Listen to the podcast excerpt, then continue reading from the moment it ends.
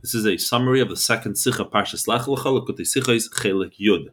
At a bris ceremony, the father makes a bracha. Baruch Hashem melech asher shel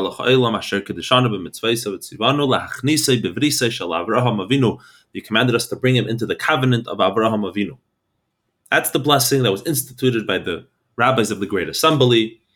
And this is the bracha we always give. You should be machnas the Kashem Shenichnas kind of the title Chuppah Maisim Tayivim, but the bris is referred to as Bris Shel Avram Avinu. And the question immediately arises: First of all, you should call what's what's with this uh, phraseology? Why do we call it the Bris Shel Avram Avinu? I understand that he was the first one who got a bris, Reish Lemulim, as he's referenced to in the Medrash. The first, the first is nothing like the first. He inspires us, he gives us strength, he gives us energy. But at the end of the day, first of all, it's a covenant with God. Declare it as it is. You commanded us to enter into covenant with God. What could be greater than that?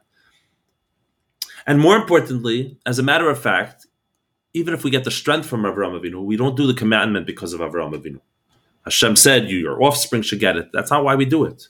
Everything we do is a much greater power than our forefathers could have ever, uh, ever fathomed we have a connection from Har Sinai, from Moshe Rabbeinu, which, has elaborated upon in Chassidus and discussed at length in all of Torah literature, bring, brought the Jewish people to a whole new level where we became the chosen people. And all the commandments that we fulfill, this is already clear from the Gemara, is because Hashem has so commanded at Har Sinai, not because of anything which preceded Har Sinai. So why are we limiting it to Avram Avinu? And the Rebbe says a tremendous tremendous chiddush and beautiful thing, a thought, idea. And the Rebbe says that in general, what is special about the first person who does something? Typically, what's special is that they open up the path. They make it easier for everyone else. The moment they do something, it gives everyone else the strength to be able to do it. It's it's a spiritual thing. It's a it's a very strong power. And uh, besides the idea of role models and so on, but just just the essential idea that someone did it before you you build upon the path that they have paved and they have created.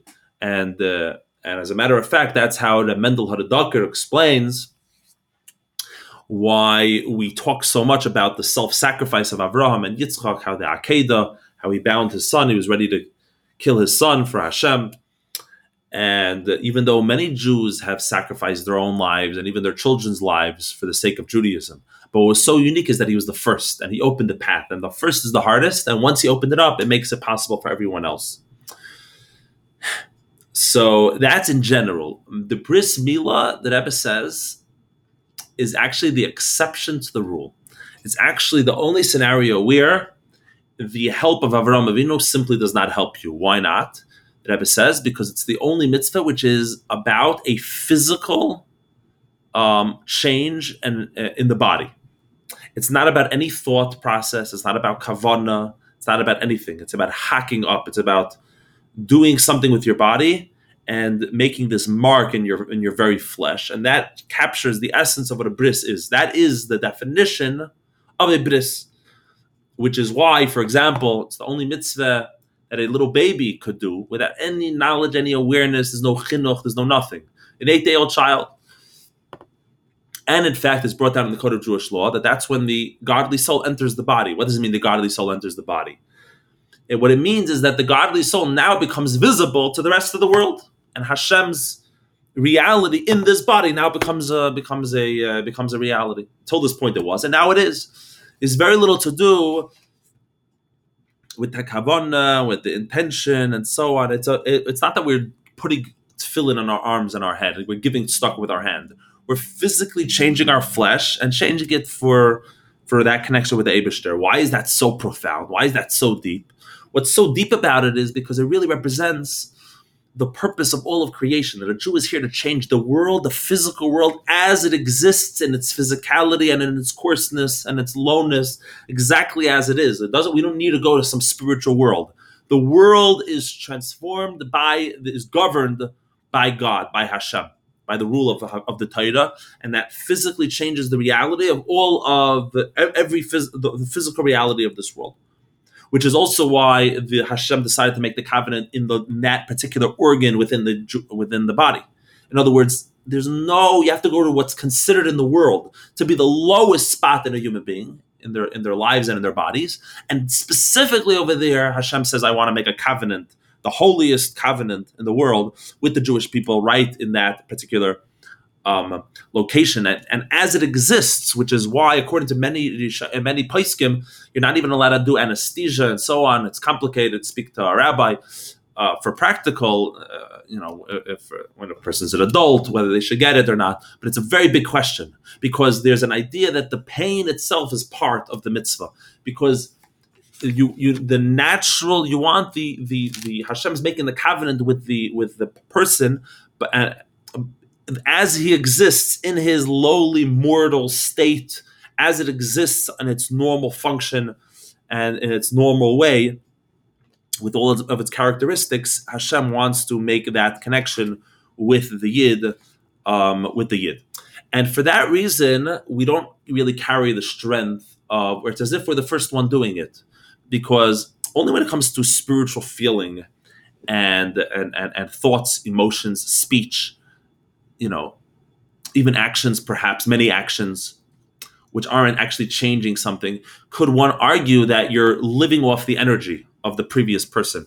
However, when you're coming down to an actual physical slice in in the flesh, in a person's body, you are literally the first one doing it. Especially when you're dealing with a child who has no power, you know, there's no thought whatsoever. You're just literally taking his body and giving it to God, giving it to Hashem.